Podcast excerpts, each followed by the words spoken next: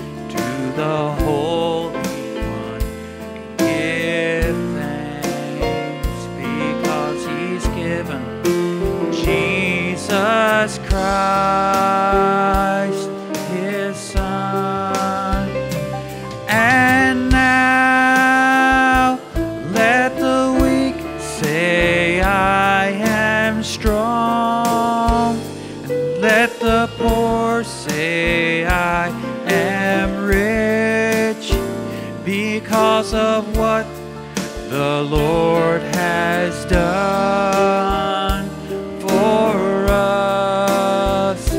Yes, now let the weak say I am strong, and let the poor say I am rich because of what the Lord has done for us. We give thanks. Yes, we give thanks. Amen.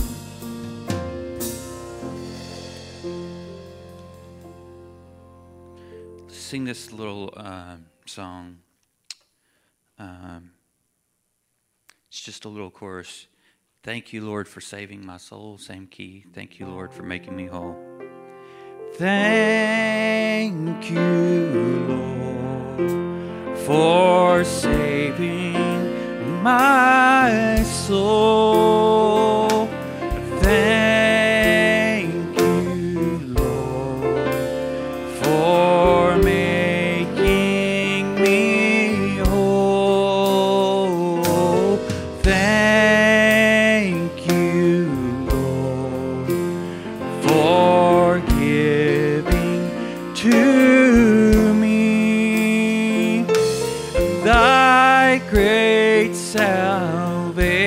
Salvation so full,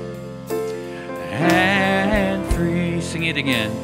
Oh, thank you, Lord, for saving my soul. Thank you, Lord, for making me whole.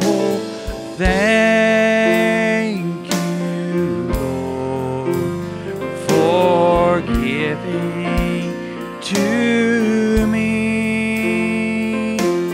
thy great salvation, so rich and free. Let's take it down to C. Let's sing God is Good all the time. God is good all the time. He put a song of praise of mine. God is good all the time. In the darkest night, light still shines. God is good. God is good all the time. Now if you're walking through the valley, shadows all around, do not fear, He will guide you, He will keep you safe and sound, for He has promised to never leave you, He won't forsake you, and His word is good. God is good all the time. He put a song of praise in this heart of mine. God is good all the time. In the darkest night, light still shines. God is good. God is good.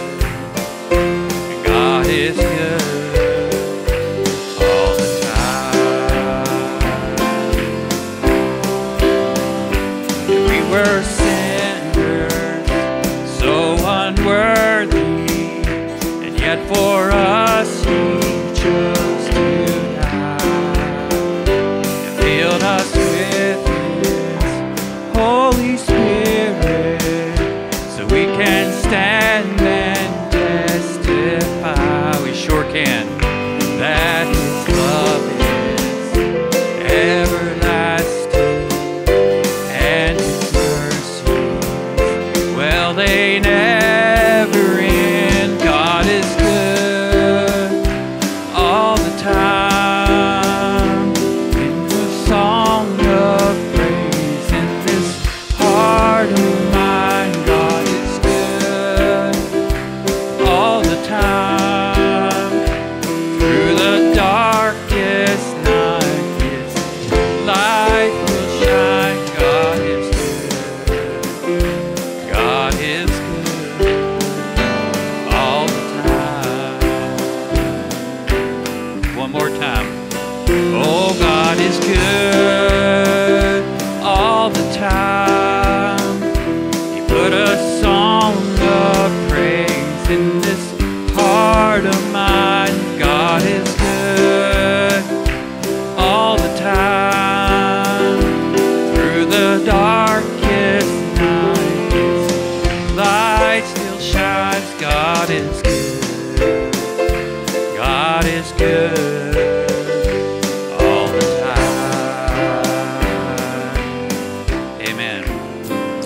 God good. Amen. I don't have any written prayer request in front of me. I'm sure when Brother Barry comes, if he has any that haven't been mentioned, he'll cover those. We just want to remember those who, because of travel or other reasons, couldn't be with us tonight. We just pray for traveling mercy for those who are out tonight. And then we've got longstanding needs we need to remember. I think of Brother Joe Drum and Sister Frida, and needs of that kind we just want to keep before the Lord in our hearts. And Brother Richard and Sister Mary Smith, we want to think of them as well, remember them in prayer. If you have an unspoken request you would like to make known by uplifted hand, know the Lord knows your heart, and what you're concerned about, He's concerned about. And Brother Jason, I'd like to have you come lead us in prayer if you would. Let's bow our heads. Gracious Heavenly Father, Lord, as we sang the song, God is good all the time. Put a song of praise in this heart of ours, Lord. And Father, every time we think of you, something just rises up within our hearts, Lord. And we're so thankful for your goodness and your grace in our lives, Lord.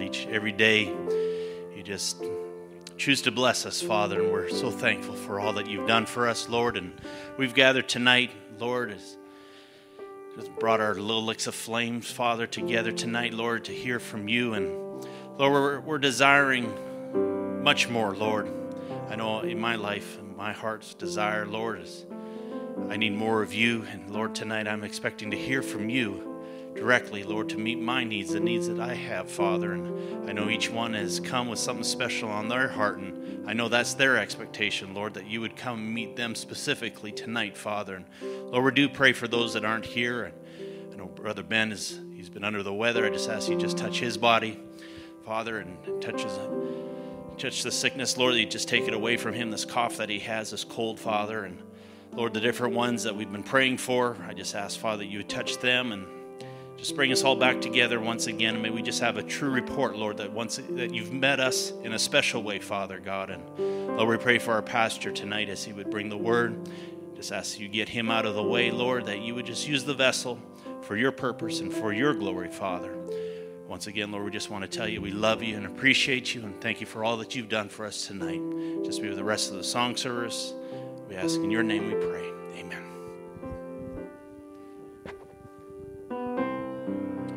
If we could, let's go to the key of F. Let's sing Learning to Lean. Learning to lean. I'm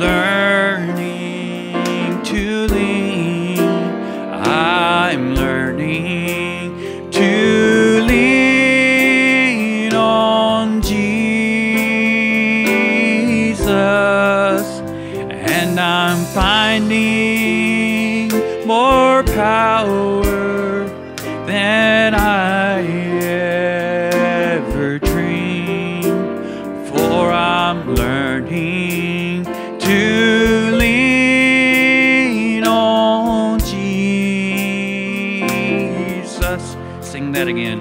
I'm learning to lean, learning to lean. I'm learning to lean on Jesus, and I'm finding more power than I ever dreamed.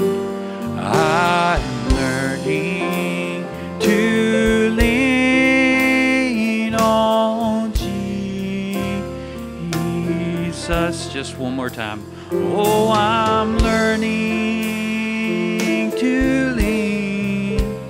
I'm learning to lean. I'm learning to lean on Jesus, and I'm finding more power than I am.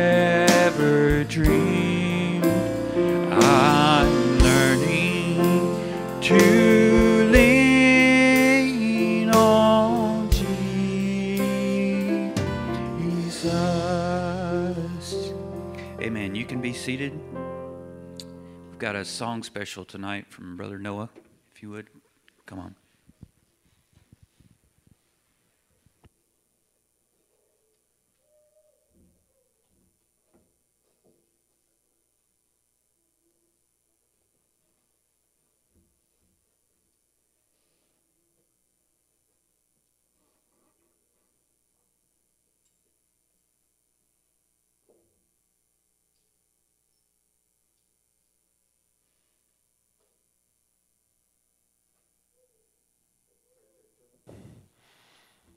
Working. I wrote this song the other week. I was praying in the morning, and the song just came to my heart. Y'all forgive me if I mess up on the guitar. I made these chords up, so I'm not sure if they're right. I don't really know how to play. Okay.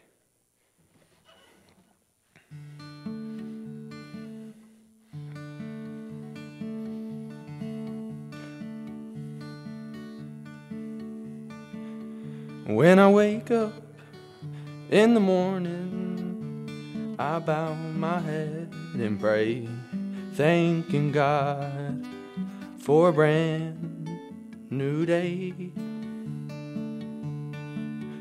With a humble heart, I whisper, Lord, be with me today. Guide my steps, lead me always, as I journey on this way. Morning prayer, simple and true, I give my day, dear Lord, to you, you.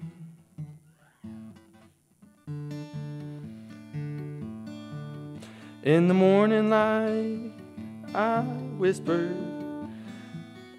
in the morning light, I find my peace as I pray, my worries release. In the silence of the morning, I feel your presence near, your love surrounds me, casting out my fear. With a grateful heart, I offer up all my hopes and dreams, trusting in your wisdom, knowing you'll provide my means.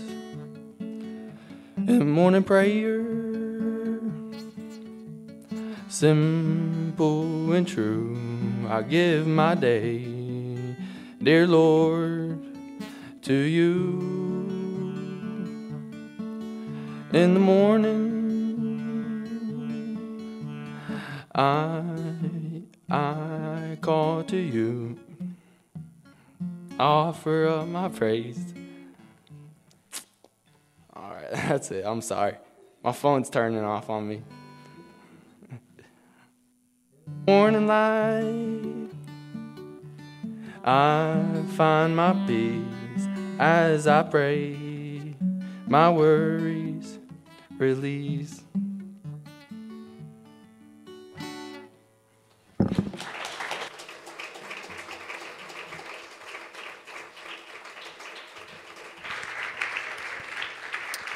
Amen. Thank you, Brother Noah. Enjoyed that. If it's okay, since we're just a few tonight, is it all right if I do a song special?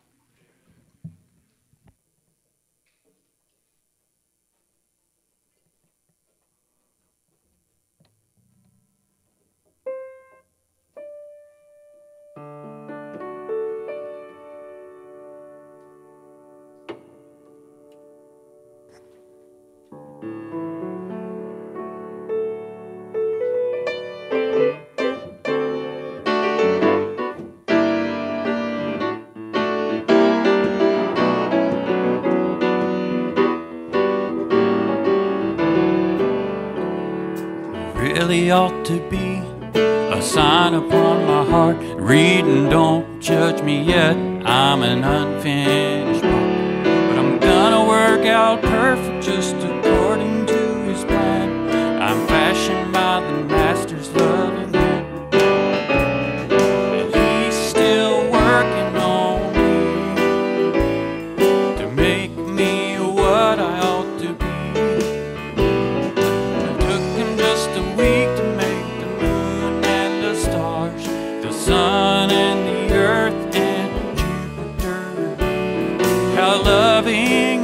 generation he must be. He's still working on me. In the mirror of his word, the reflection that I see always makes me wonder why he never gave up on me.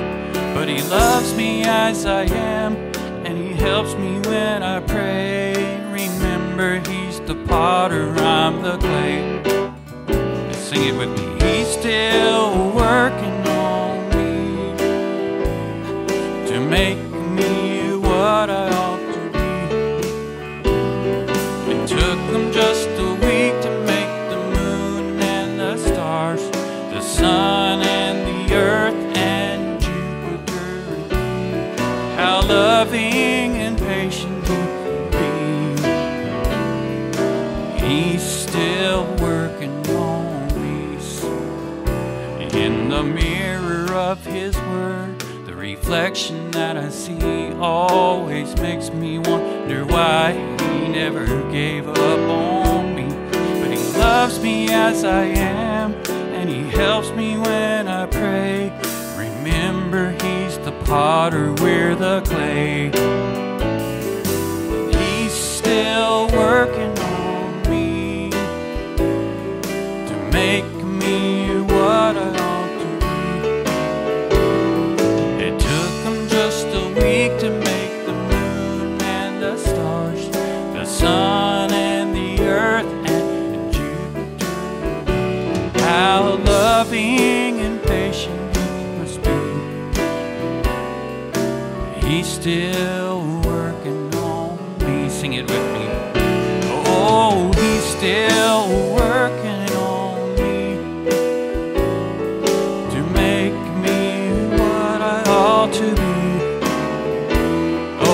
took him just a week to make the moon and the stars, the sun and the earth and Jupiter. How loving and patient he must be. He's still working. Oh, he's still working. He's still working.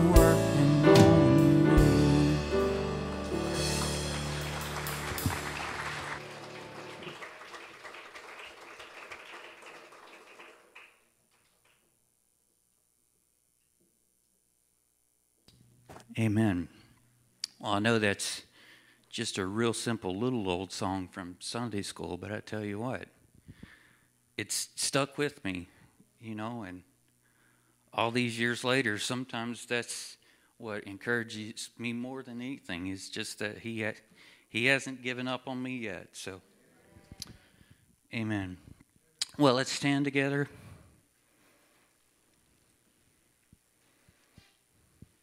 Let's, key of F. Let's sing You Are Awesome in This Place. Let's go with the chorus there. You are awesome in this place, mighty God. You are awesome in this place. Father, you are worthy of all praise. To you our lives we raise. You are awesome in this place, mighty God. Sing it again together. Oh, you are awesome in this place, mighty God. God.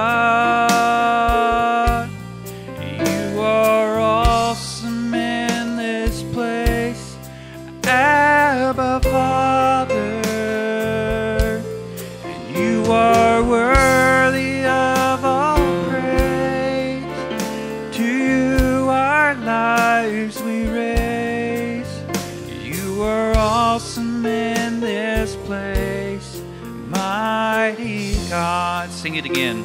Brother Aaron, if you would come. You are awesome in this place, mighty God. You are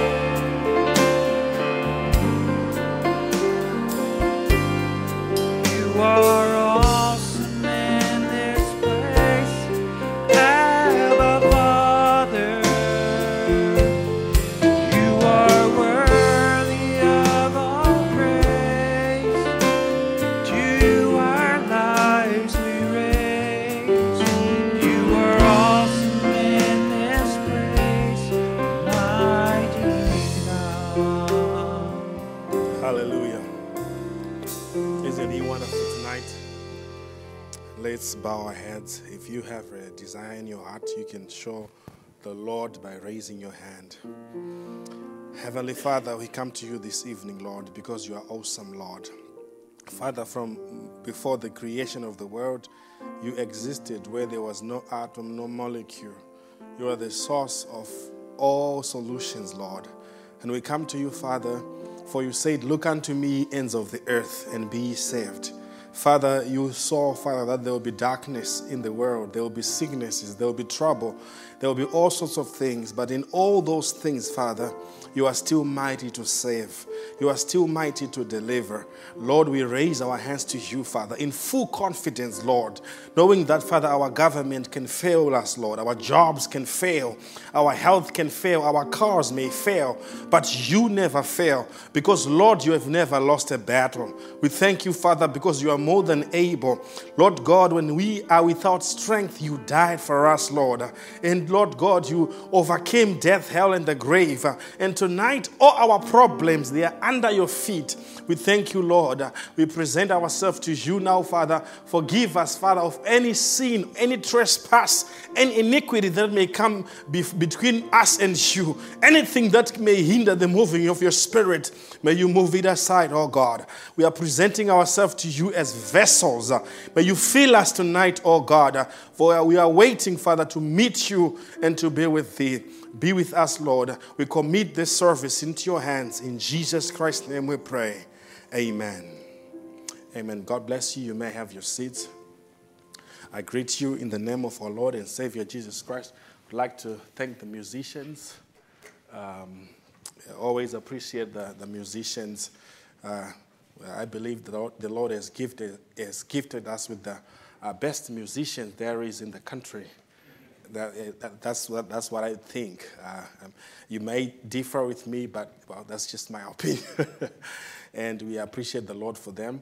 And we also appreciate the Lord for the young musicians. I enjoyed the special song from our precious brother, is it Noah who was singing? Yeah. Oh, yeah. The prophet says it was Joseph who set, it was Benjamin who set Joseph's heart on fire. Amen. Joseph had many brothers, but it was Benjamin that set his heart on fire. And sometimes, you know, I have all of you brothers, but it's the young man that set my heart on fire. Amen. If we can stand at this time to read the scripture.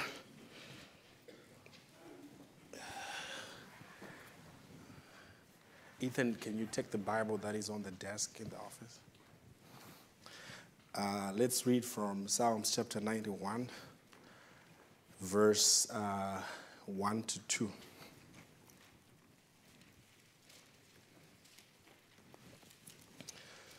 This is one of the most read scripture during the COVID. People would literally memorize this psalm. Praise the Lord.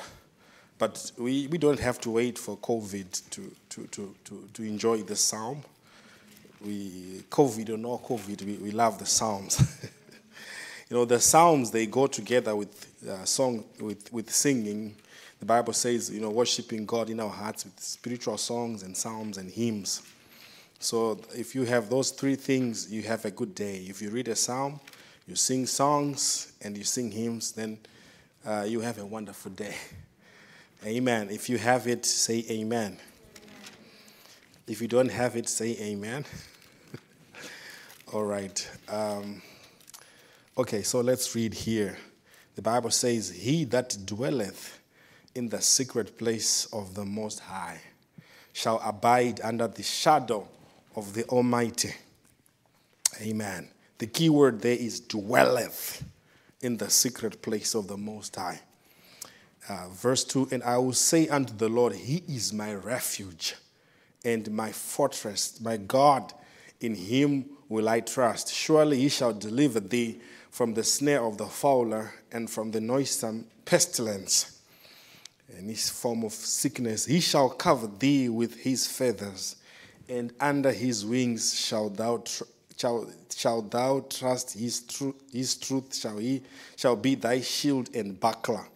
Thou shalt not be afraid of the terror that cometh by night, nor the arrow that flieth by day, nor for the pestilence that worketh in darkness, nor for the destruction that wasteth at noonday.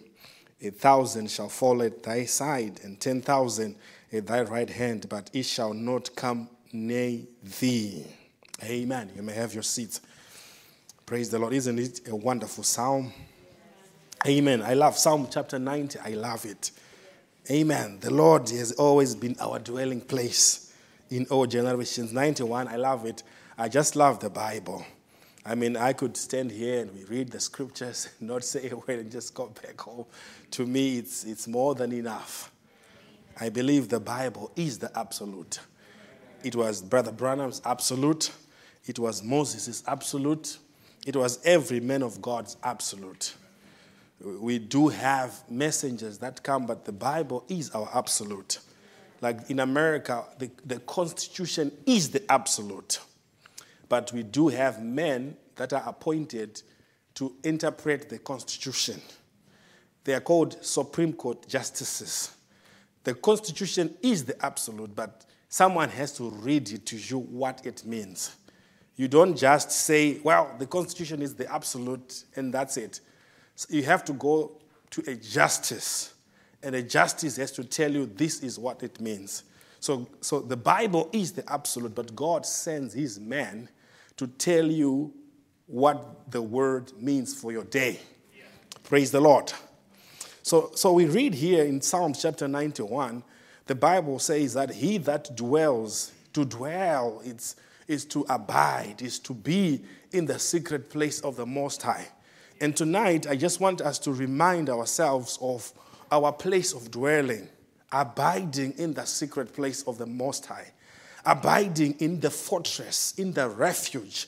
I believe we are living in a time where we need refuge. Whether we realize it or not, we have to have refuge. One of the things that people are talking about is if Ukraine was part of NATO, then things could have been different. But they don't have the full covering of NATO. And because of that, they are vulnerable to attacks from, Russia or different countries. But if a country is part of NATO, it's protected by Article 5. Praise the Lord. So that's the same thing with a Christian. We have a covering from spiritual powers. And the Bible says that we wrestle not with flesh and blood, but with principalities and dominions and rulers of this dark world. We are not fighting with our bosses at work. Forgive me if I use the word boss. It's kind of common back in my country. So you're not fighting with your neighbor. You're not fighting with we are dealing with principalities and powers and rulers of darkness. That's what we are up against. It's not just, the common man that you meet daily. It's actually the spirits that are operating in high places. Some of them, they walk through politics. Some of them, they walk through, they go through Hollywood. Some of them, they go through education. Some of them, they go through different channels. But these are spiritual places, spiritual demons in high places. Amen. And they are such powerful forces. And sometimes people get the idea that, if we have this political system, then things will change. Nothing will change because these are principalities. Remember, in the old days, people wanted Nixon, and then he lost the election to Kennedy. And they were very, very, they were very angry. They wanted Richard Nixon. Guess what? Richard Nixon came. And what happened, It's typical of any politician here. He sees scandals and, until now, people don't want to talk about, Nixon, right? Just to show that it's beyond a human being. It's powers that we're dealing with. Some of the pandemics that we see is beyond doctors. Some of the mental health crisis that we have, these are just beyond psychology and sociology. These are spiritual things. And the Bible says the spiritual things are spiritually discerned. Amen. So the Bible is saying that he that dwells, in other words, God calls you, but you have to dwell in his place. You have to dwell in the place of his refuge. Amen. The prophet says that Israel, as long as they are outside of their homeland, they are backslidden. When God calls you and say, abide in this homeland, that's where your protection is. That's where your provision is. That's everything that you need exists in the place of your refuge. Amen. Think about a seed. You know, a seed, it has everything that it needs.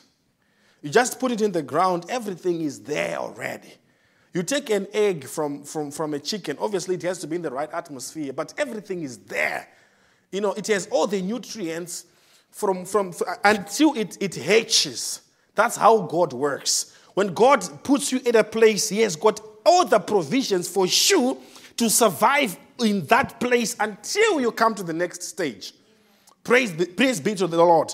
You know, you think about polar bears. They go into hibernation, you know, even some of these animals, and they carry with them enough energy to last through the winter, through the intelligence of God. Yeah. So when God puts you at a place, he will sustain you in that place. Amen. And you have to stay in that place until God tells you to move. Amen. But today, because we are living in a time of pressure, people are always moving. People are always up and about. They can't sit still.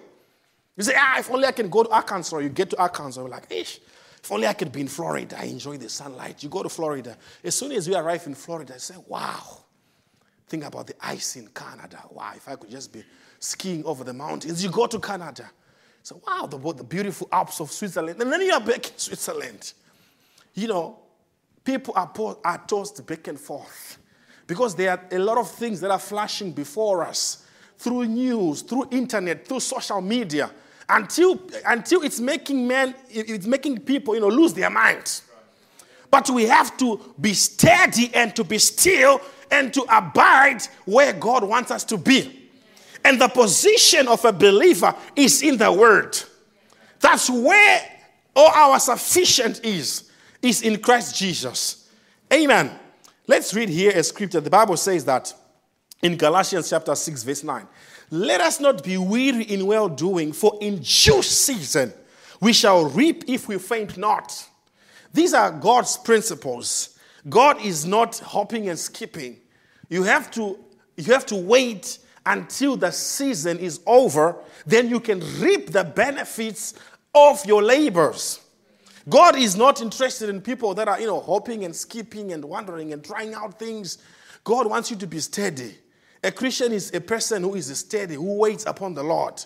He's not a person who is easily shaken or, who's running in, like a teenager chasing butterflies. No, sir. A Christian abides by the word of God. Praise be to God. Now, let's read 1 Kings. I'm laying a background. I'm going somewhere with this. 1 Kings chapter 2, verse 38. If we read a story of a young man, his name was called Shimei. Now, Shimei, if some of you who read your Bibles, Shimei, he was when David was chased out of Jerusalem under the rebellion of Absalom, I believe it was. And, when something wrong, people are quick to say things, Some people were saying, David, you are an evil person. And there was this guy, his name was Shimei. He was a little bit, he was quite prominent in cursing David as he was moving out of Jerusalem.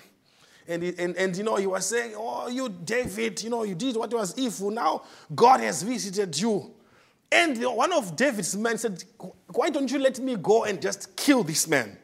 And David said, leave him alone. Maybe the Lord has taught him to curse me. Brother Branham talks about that story.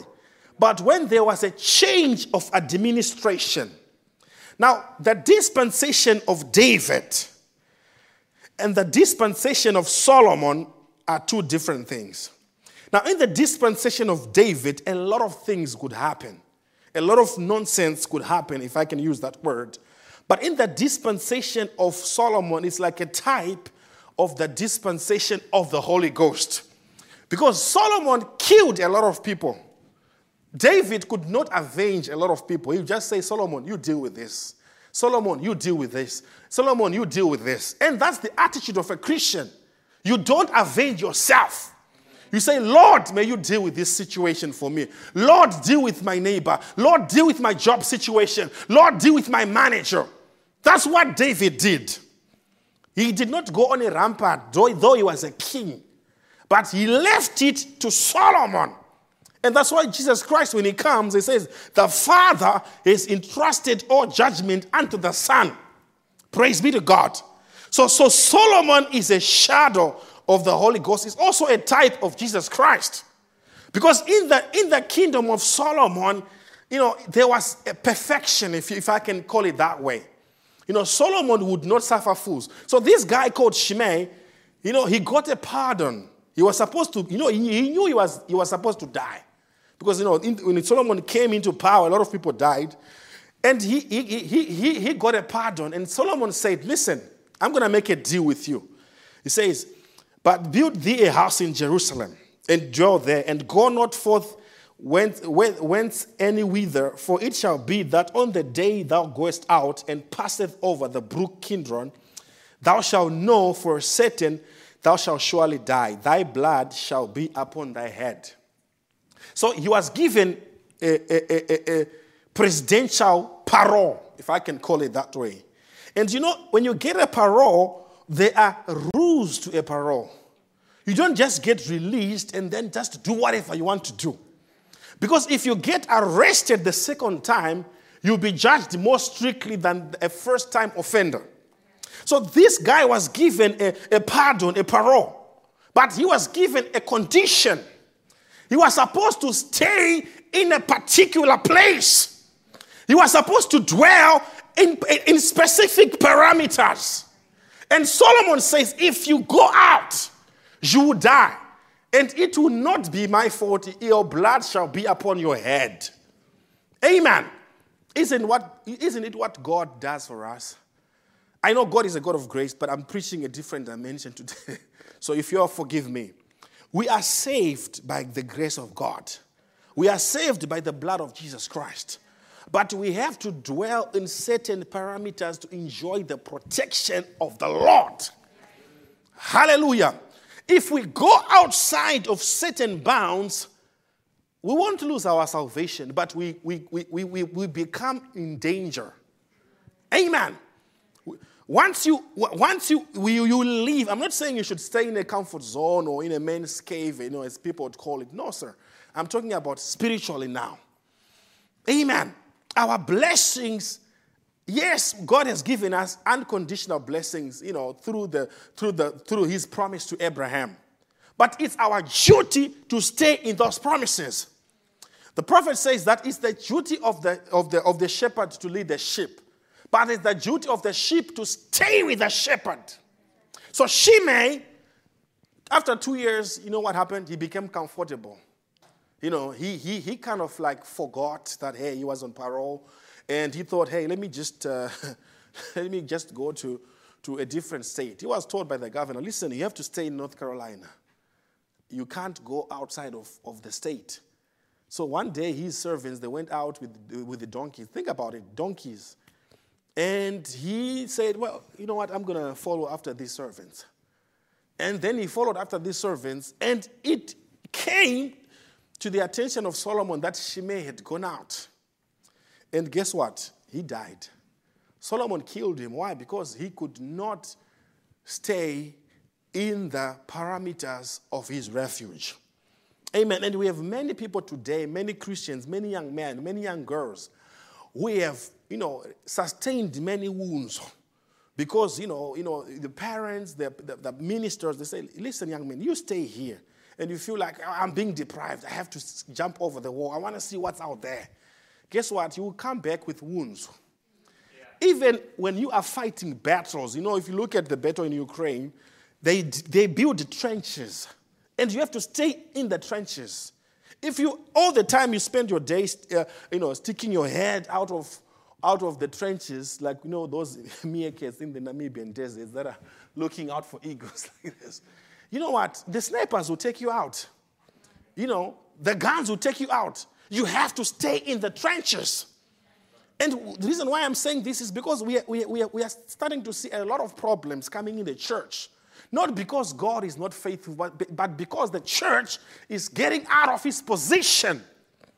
Amen. The prophet says, stay in line, stay in line. Yeah. That's what he said. Amen. Now let's read a scripture. Let's go to Numbers chapter 35, verse 9.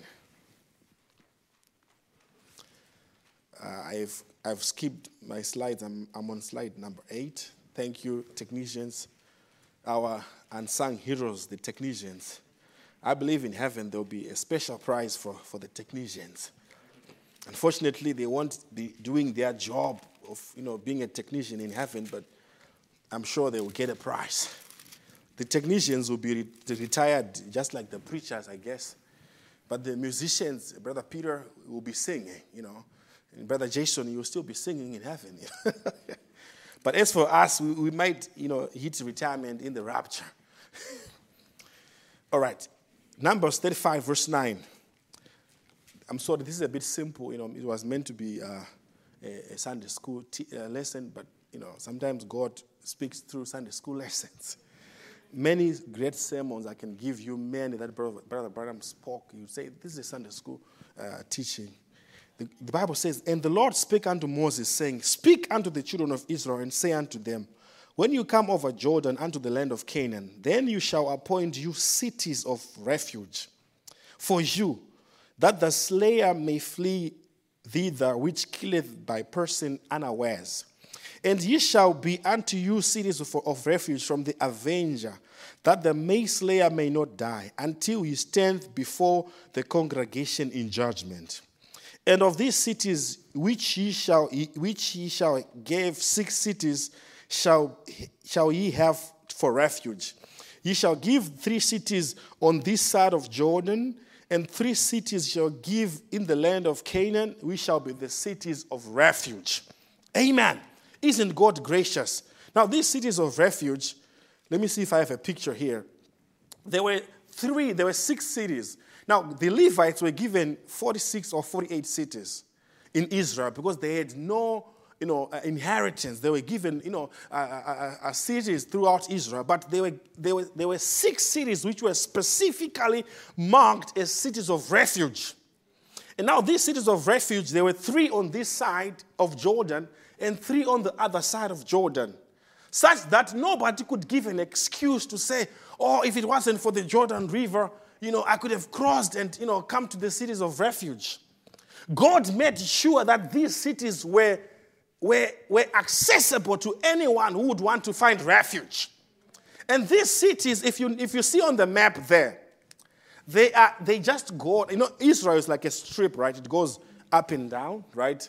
So these cities, they are going up and down along the strip of Israel, such that, they're like Walmart. Every American is within 40 miles of Walmart, right?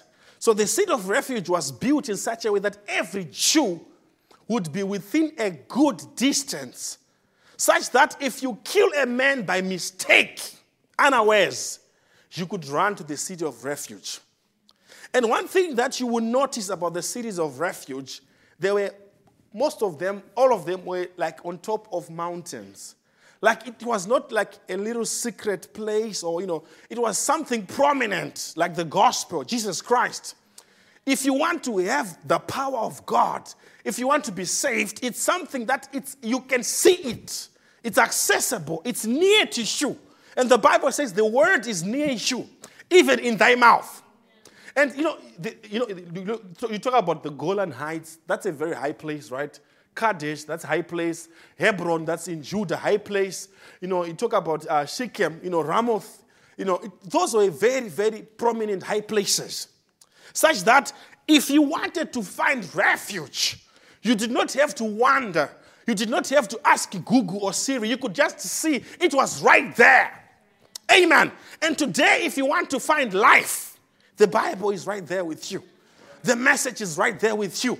You have the Bible. Sin is now very, very close. But you know what? God is also very, very close. Amen. You can listen to the message whilst you are driving. You can read the Bible. You can listen to a Bible as an audio. You can have a podcast. Any form that you want. The word has become accessible. There was a time where the church did not have Bibles. Only the Catholic Church had Bibles in Latin, and they would not allow people to translate the word. They say, we want to preserve the word. You know, that spirit has never died. You can never preserve the word. The word preserves you.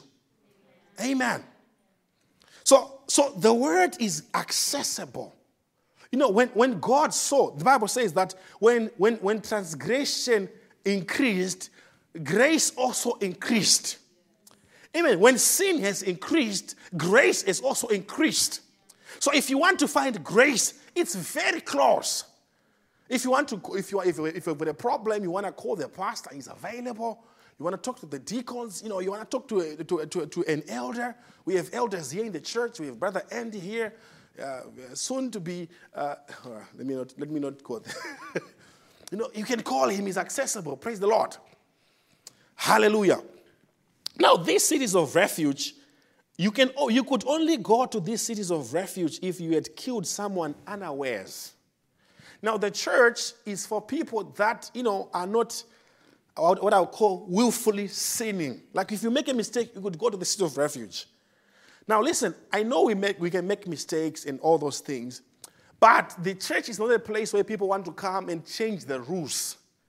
The church is not for people who say, hey, listen, we want to come to church, but hey, let's allow homosexual marriages and things like that. No, you don't come to church to change the Bible. You have to come to church and accept the Bible the way it is. Yeah. Right. Amen. So the cities of refuge was not for people that were intentional in their sins. They say, how about if we allow pot in the church? What is wrong with smoking? The city of refuge is not for those people. It's for people who make mistakes, who say, Lord, I know I did this, but I know it's not right. Help me, Lord. It's not for people who are trying to say, why does the Bible disallow, short dresses, or why doesn't the Bible allow us to do this? No. If you have that attitude, you are not a candidate for the city of refuge. Amen. And you have to make this point clear. Because, the church, we have come to a point where, if I'm talking about denomination now. We have compromised because, we want to accommodate people. The city of refuge, there was a time when, if there's the time when there's no one in that city of refuge, that was okay. God was never under pressure to say, hey, listen, someone has to be in the city of refuge. Let's change the bar. God never did that. Right. He just said his word, and he applied his word continually. Amen. And remember, it was someone who had killed someone, unintentional. And if you kill someone under the laws of Moses, it was an eye for an eye. A tooth for a tooth. And if you kill someone, the people could kill you, and it was no issue. So for people that were going to the seat of refuge, they knew that if I have to get there very quickly, if I don't get there very quickly, the avengers will kill me. And they have a right to kill me. And the church and the Bible and the word, it's for people that are desperate. When people are going to the seat of refuge, they are not dragging their legs like, all right, I've got to go to the seat of refuge. What can I do? No. If someone is going to the seat of refuge, they are sprinting, they are running. Because the avengers, they know the brothers, the relatives of the person that I killed is going to kill me. Yeah. When you come to the Lord, young people, you say, I want the Holy Ghost. You have to come to a point where you are desperate. The prophet says you don't have the Holy Ghost because you are not desperate enough. Sometimes people feel like, when coming to the church, you're just doing God a favor. Or you're just doing this person a favor, your parents a favor. That's not the attitude. When you're going to church, you are running. The Bible says in the book of Proverbs, the name of the Lord is a mighty tower. And the righteous, they run to it and they are safe. Amen. I remember, I can only speak my own testimony, not trying to virtue signal here. No, I'm just, as worse as anyone can be. But when I read the message, I didn't know there was a message church. I read the books. I was in high school. I was in a boarding school. I didn't know there was a message. I didn't know if this prophet was alive or he was dead. And I read the breach in the seals, and I began to cry. I thought the rapture happened because I'm reading this book, 1963. I said, wow, why didn't I know about this? So probably these people are out of here. They are in the rapture, all these names that I'm reading. I cried. For some time I was withdrawn. I became desperate. And when I learned that there were some people that were still there, I said, oh, maybe they missed the rapture. I'm going to take my chance. So I found myself a little church, and I went there. I ran out of school. I said, I want to be baptized. And they said, hey, listen, we don't have water here. In Africa, sometimes you don't always have water. I mean, running water from the tap. They said, we don't have water, so maybe we can try to get water through the buckets, but it will be very difficult for us to fill up the pool. Yeah, you can come next time. I said, no, I'm not coming next time. You have to baptize me today or tomorrow. Otherwise, my blood will be upon your head. I told them that literally, the deacons. They looked at me. They said, we have never seen such. We have got a young man here who's threatening us. Because I wanted to go back to school, but I wanted to be baptized. I didn't want to take a chance. So, and then I wasn't a Christian. I was coming from the world. I went to be baptized. I didn't carry a change of clothes. And I don't remember whether they gave me some or... But I rode a bicycle. It was a long distance. I didn't have money, so I rode a bicycle for a couple of miles. And then got in the water, made my life right, got baptized. When I came out of the water, I felt like there was a heavy burden taken off of my shoulders. I was happy. I was singing that song. It was a glad day when I was born again. Amen. I was blessing the grass. I was kissing the flowers. I was having a good time. And I was riding my way back home. I didn't even see the distance. I could have ridden that bicycle for 50 miles or 60 miles. I was just going. I had found the city of refuge. Amen. And they said, okay, so you're going to go back to school. We're going to give. I said, can I have some more of those sermons? And they said, okay. Then they gave me tapes, like literal cassettes, They said, these are the tapes of the Reverend Bishop. I said, no, I want the tapes of William Branham. Those are the ones that I want. I will listen to the Reverend Bishop later. Then I got those tapes. I went back and got those books, and I was rejoicing. And I remember just going book after book, just reading and studying. And it was good. It was wonderful. Why? Because I knew that I was a sinner. I knew that I had killed someone, not myself, but by representation. Yeah. We are condemned by representation, right. But we are also justified by representation. Yeah. Amen. If you ever seen, if you have seen gangsters, that kill, they have a guilty conscience. Some of them, if somebody that has done something bad, like killing someone, it's such a guilty conscience. You can't sleep. Some of them, they get into drinking because of conscience. So if only I can get to the city of refuge. And that's the trouble why people go back. It's because they are repenting without conviction. Now, there are three attributes of a true repentance. There is conviction, there is confession, and there is restitution. And you have to have all three of them. If you confess without conviction, you are just like a chapel. You are just describing what you do or what you did. But if you have got conviction, it's different. Sometimes it's with tears in your eyes. Maybe not in your eyes, but in your heart. You are desperate. You feel guilty. You say, Lord, what can I do? You are sitting at the feet of Jesus. And that's what causes you to live life for him.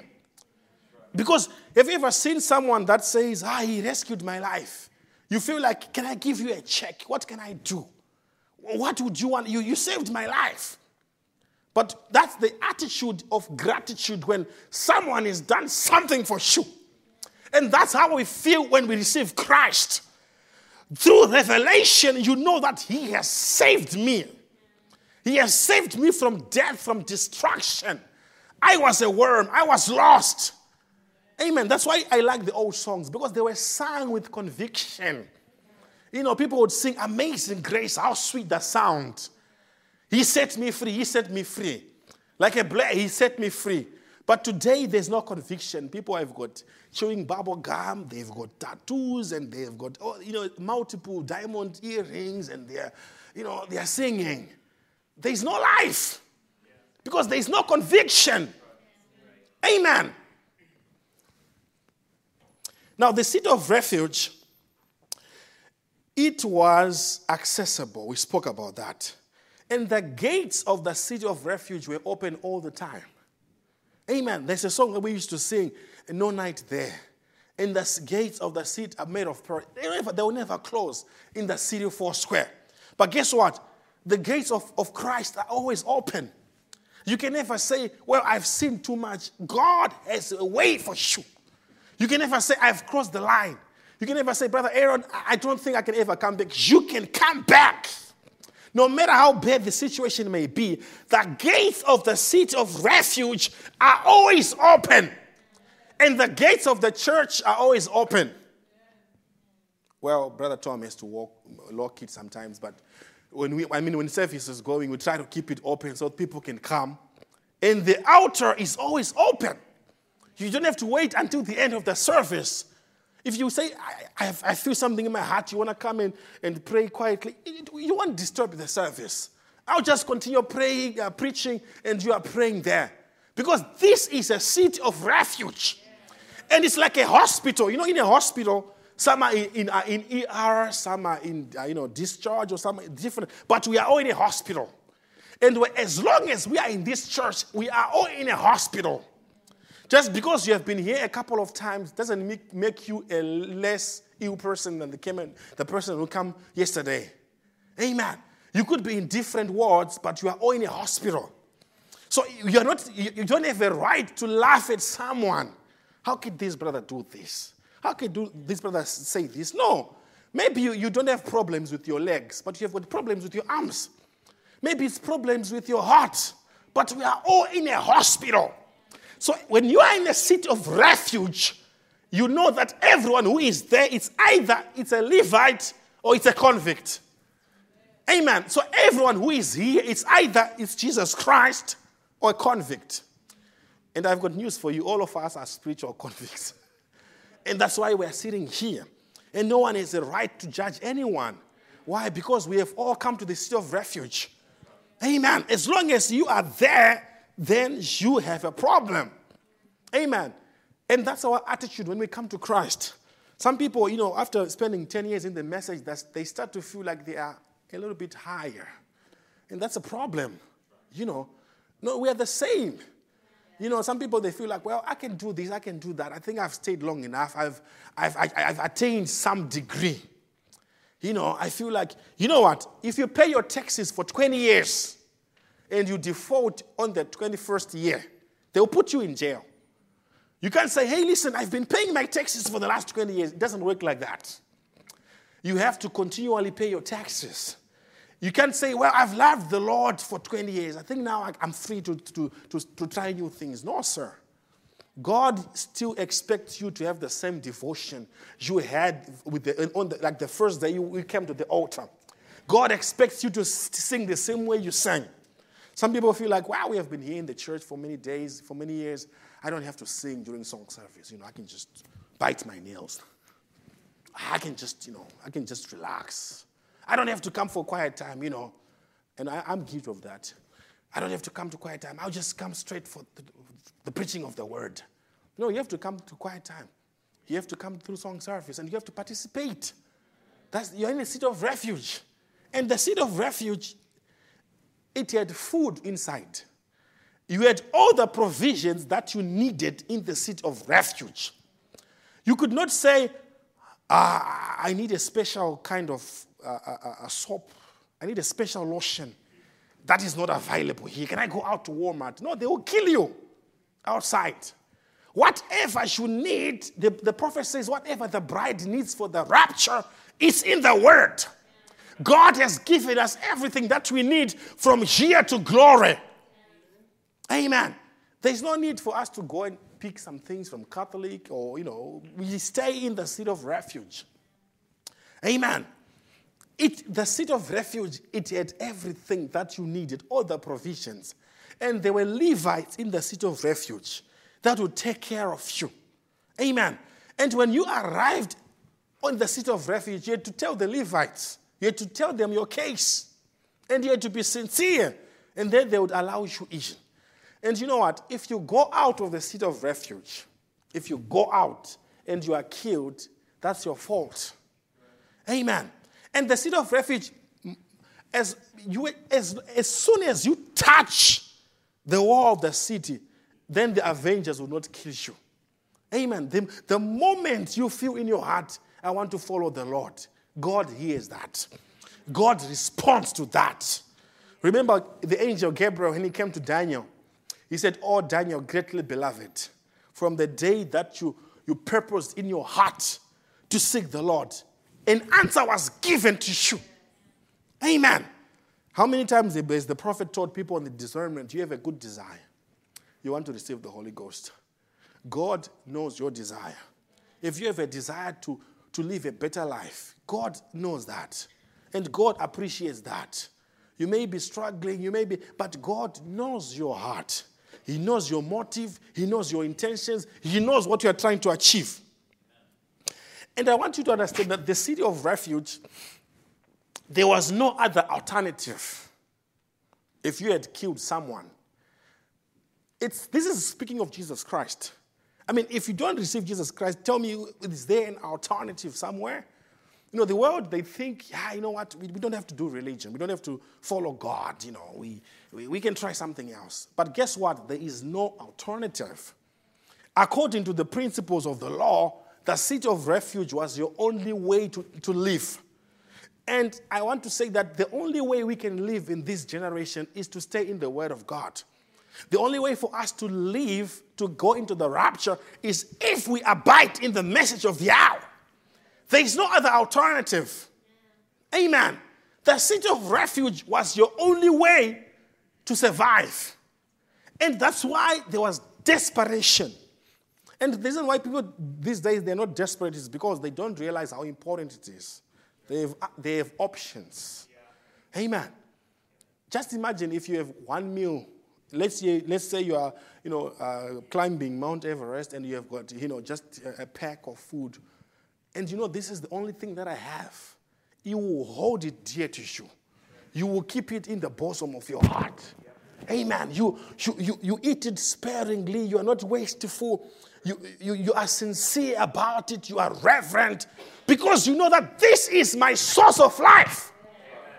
And when you know that Jesus is my only source of life, when the way you sing to him, the way you think about him, the way you talk about him, the way you pray, the way you come to church, your conversation is different.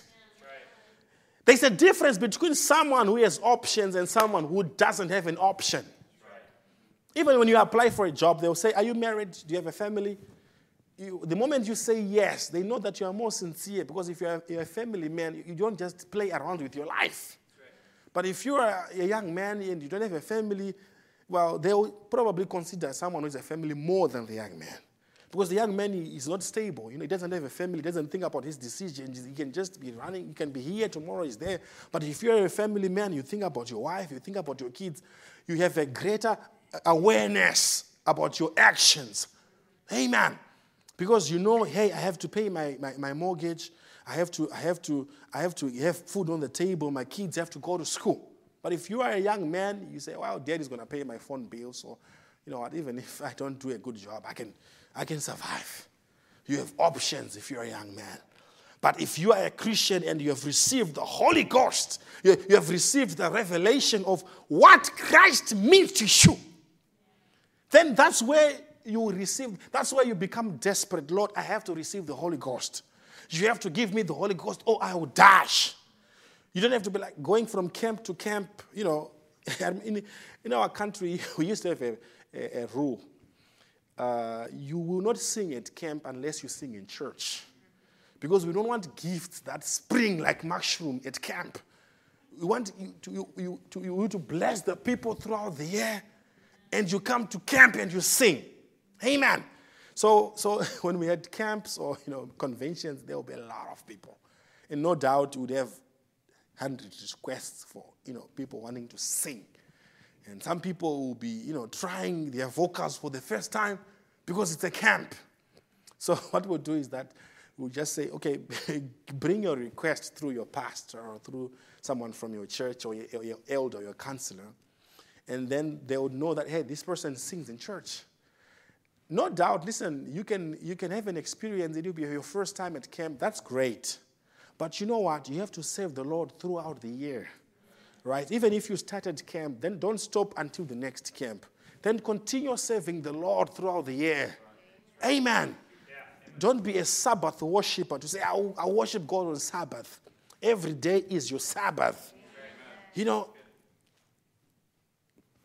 Anyway, I'm sorry, campers. I didn't mean to.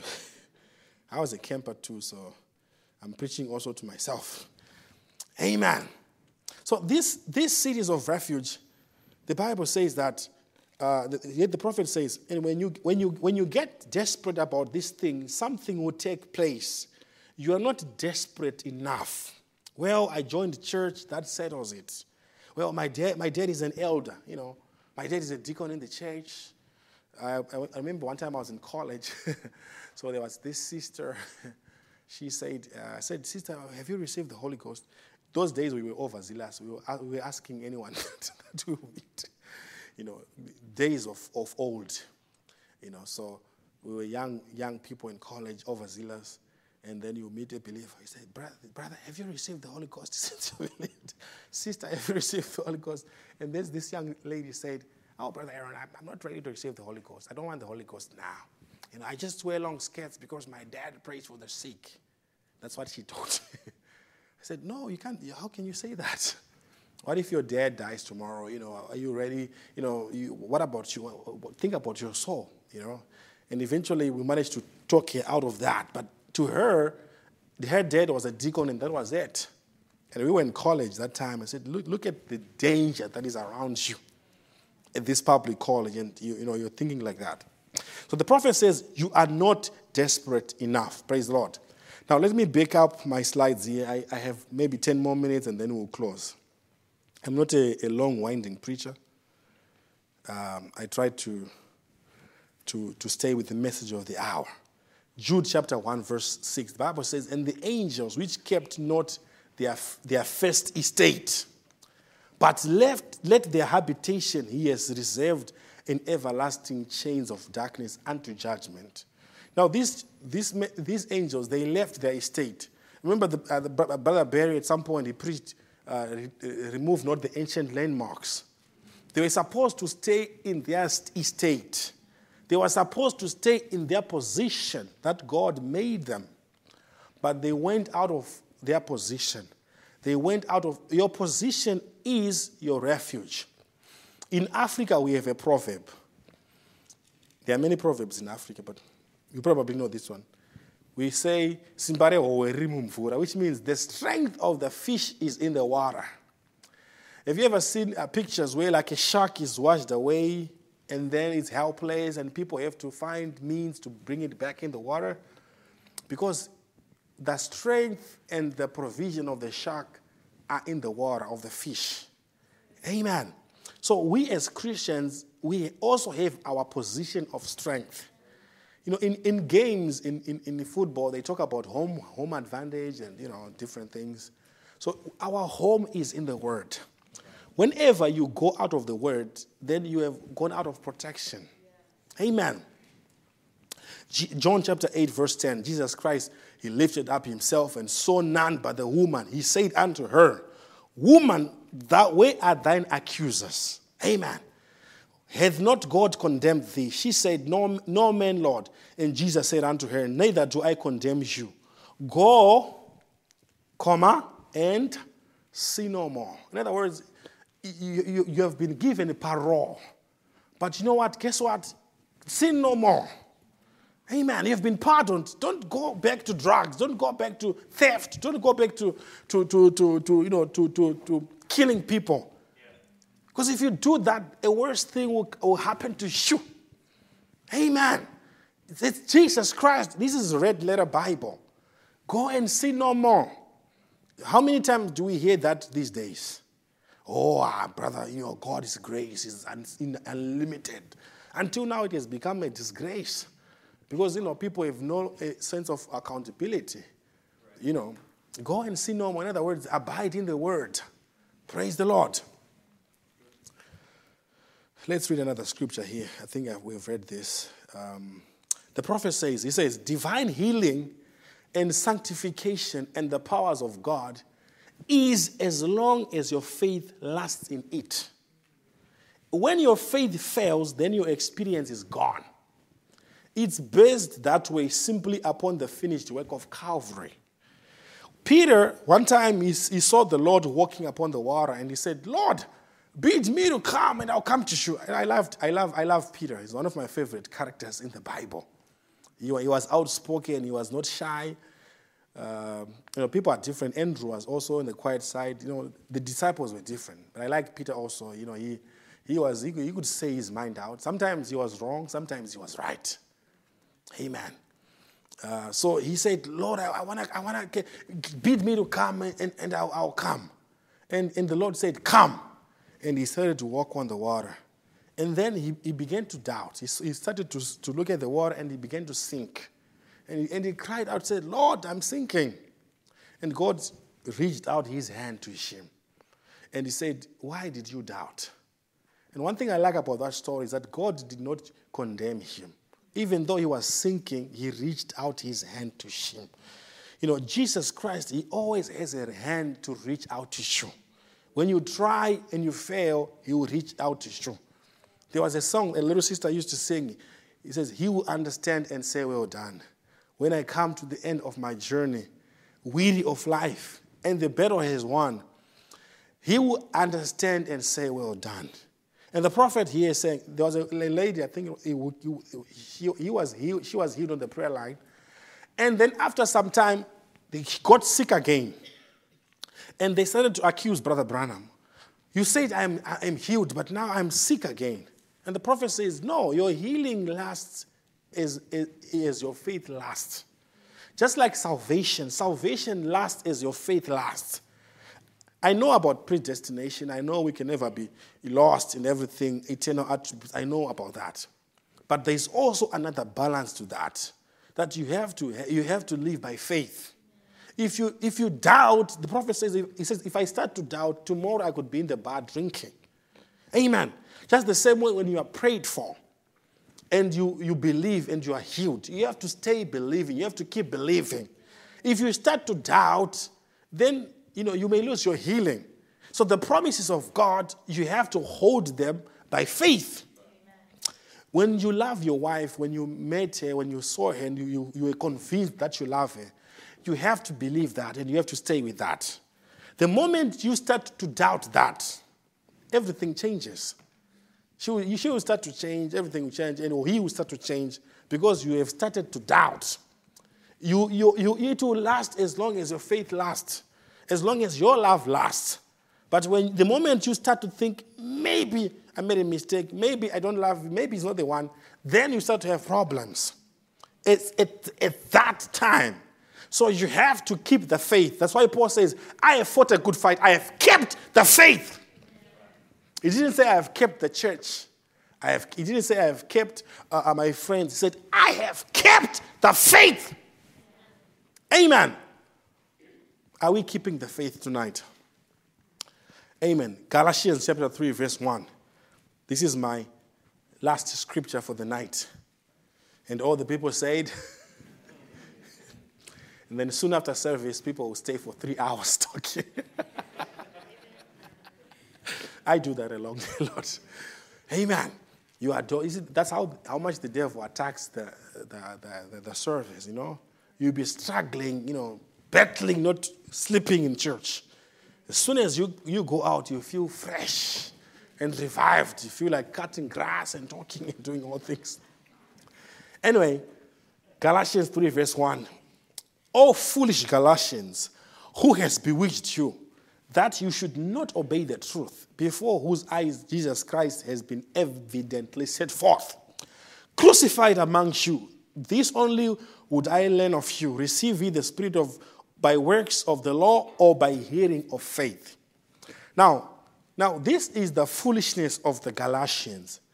The Galatians, they received the message of Paul by grace. They received the message of Jesus Christ by grace. But because they had Jewish background, you know what they did? They started to go back to the law. They started wanting to circumcise people, you know. And Paul says, you foolish Galatians, who has bewitched you? They started in the spirit. Now they were gravitating towards the flesh. And that's always a problem with human beings. God gives you something by grace. Just be thankful and just, you know, stay awake, enjoy what God has given you.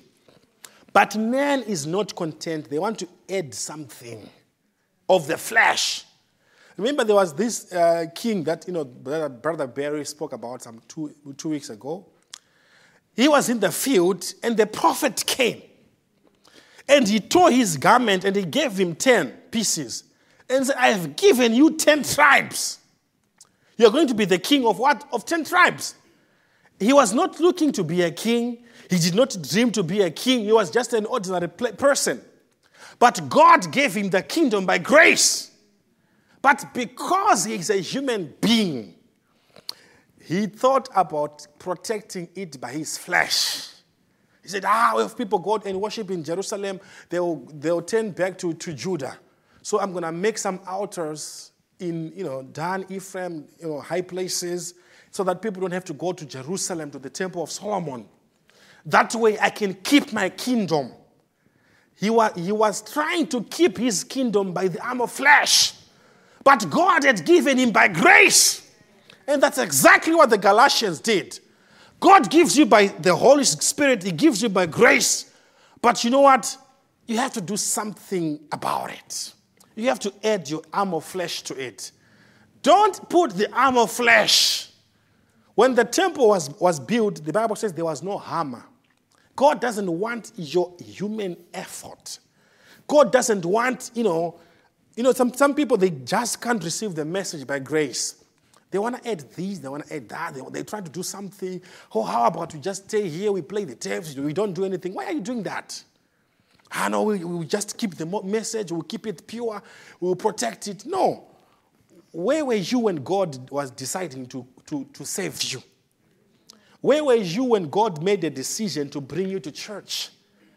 Did he discuss that with you? If God called you by grace, he will keep you by grace. He will bring you to the rapture by grace. You don't have to do anything about it. Just believe and trust and walk in his word, obey him. But the Galatians, they said, now that we are saved, what must we do? Let's circumcise. Who told you that? You have been saved by grace. Stay in grace. Amen. That's what, you know, the Jerusalem Council did. They were writing letters. Oh, now that you are saved, don't eat meat sacrificed to idols. Don't eat blood. They were giving people a prescription, which is fine. You have to teach people, right?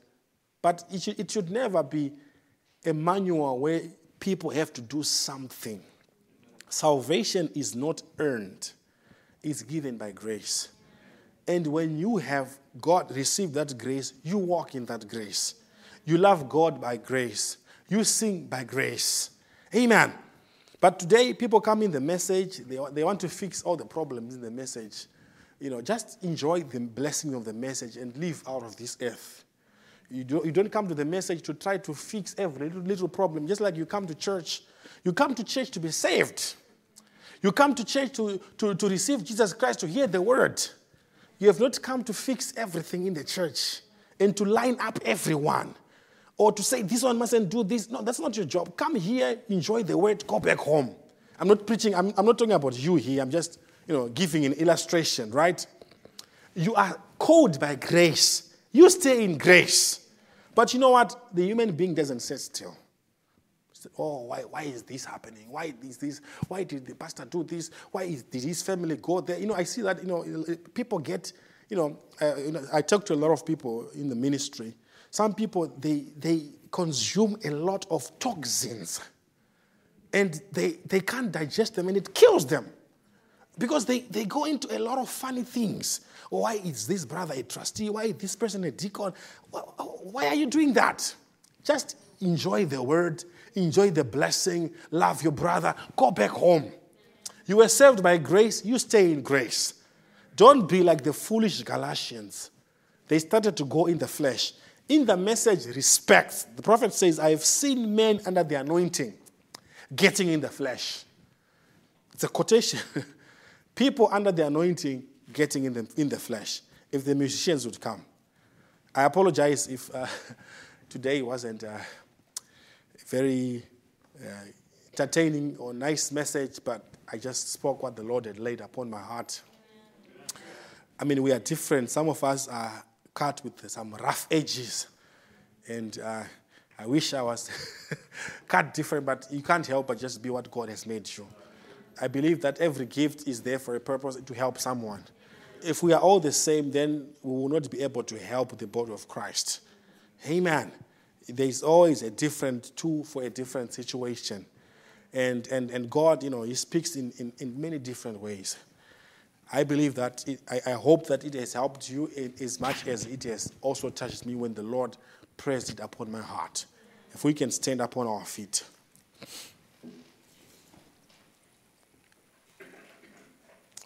How many is here would say, Lord, keep me in the shadow of your wings. Keep me under the city of your refuge. Keep me, Lord, in your secret place.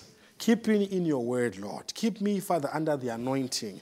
Keep me under the blessings of Christ. Don't wander away. If you are here and you are wandering this way or that way, you want to just zero in on the word, zero in on Christ, focus on Christ. You want to say, Lord, I want to go back to the first life. I want to just... you know, stay under the blessings of the Lord.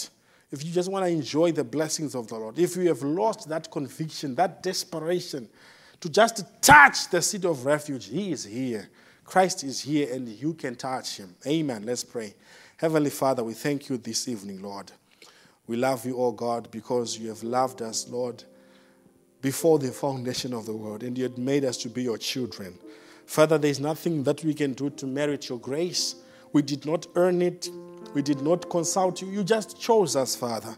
It wasn't because we were good. We were the worst of the people, Lord. We were just lost. And, Father, we were in the world. We had no hope. We had nothing. And you called us, and you embraced us with your love. And, Father, we are raising our hands to you, Father, that you help us, Father, to realize that we are in a city of refuge. And we want to stay, Father, under, Father, the blessings, oh God, that are in your shelter. We want to enjoy the blessings that are under your feathers, Lord. Help us, Father, to take our minds off of the things of this world, the pressures of this world, the politics that fly around. Keep us, Father, Lord God, in your word and in your will. Father, we raise our hands to you. Be with us, Father. Bless us tonight, Lord. We believe, Father, and we accept, oh God, that you have spoken to us tonight. Father, I pray that you help me, Lord God. It's not easy, Father, being a minister, Lord. In the juniper tree, there's a lot of complexities. And, oh God, I just pray, Father, that you help me, Father. For, Lord God, you are the speaker, and be also the after speaker. Bless our pastor tonight with his family and his grandchildren who are not here. Bless him, Father, and keep him, Father. For, Lord God, we know that the sheep, they live when the shepherd, oh God, is leading them. We commit everyone into your hands. In Jesus Christ's name we pray. Amen. God bless you, Brother Matt.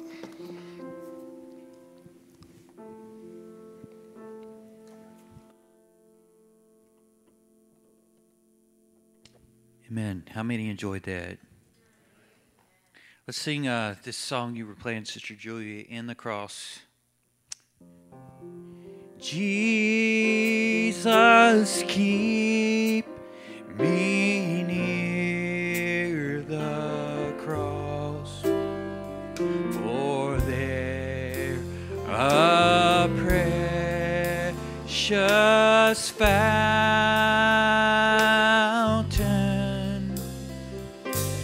free to all the healing stream flows from Calvary's mountain.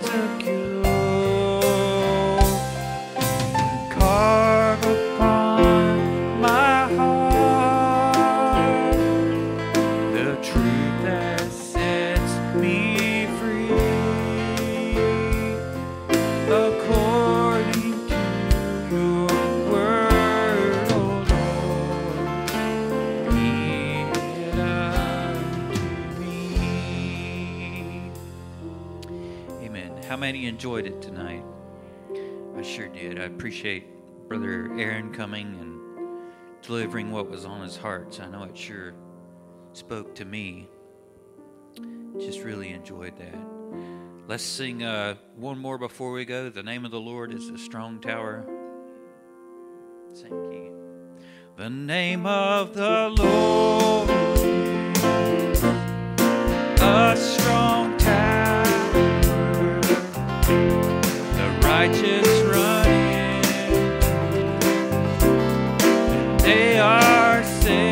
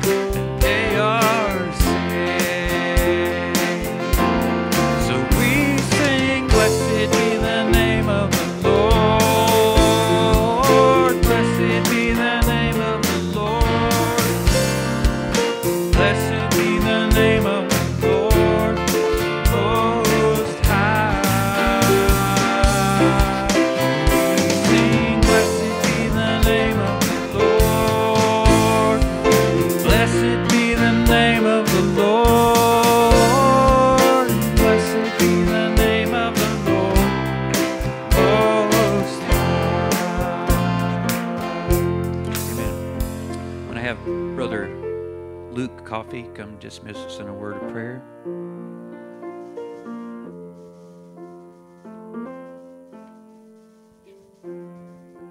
Let's all bow our heads.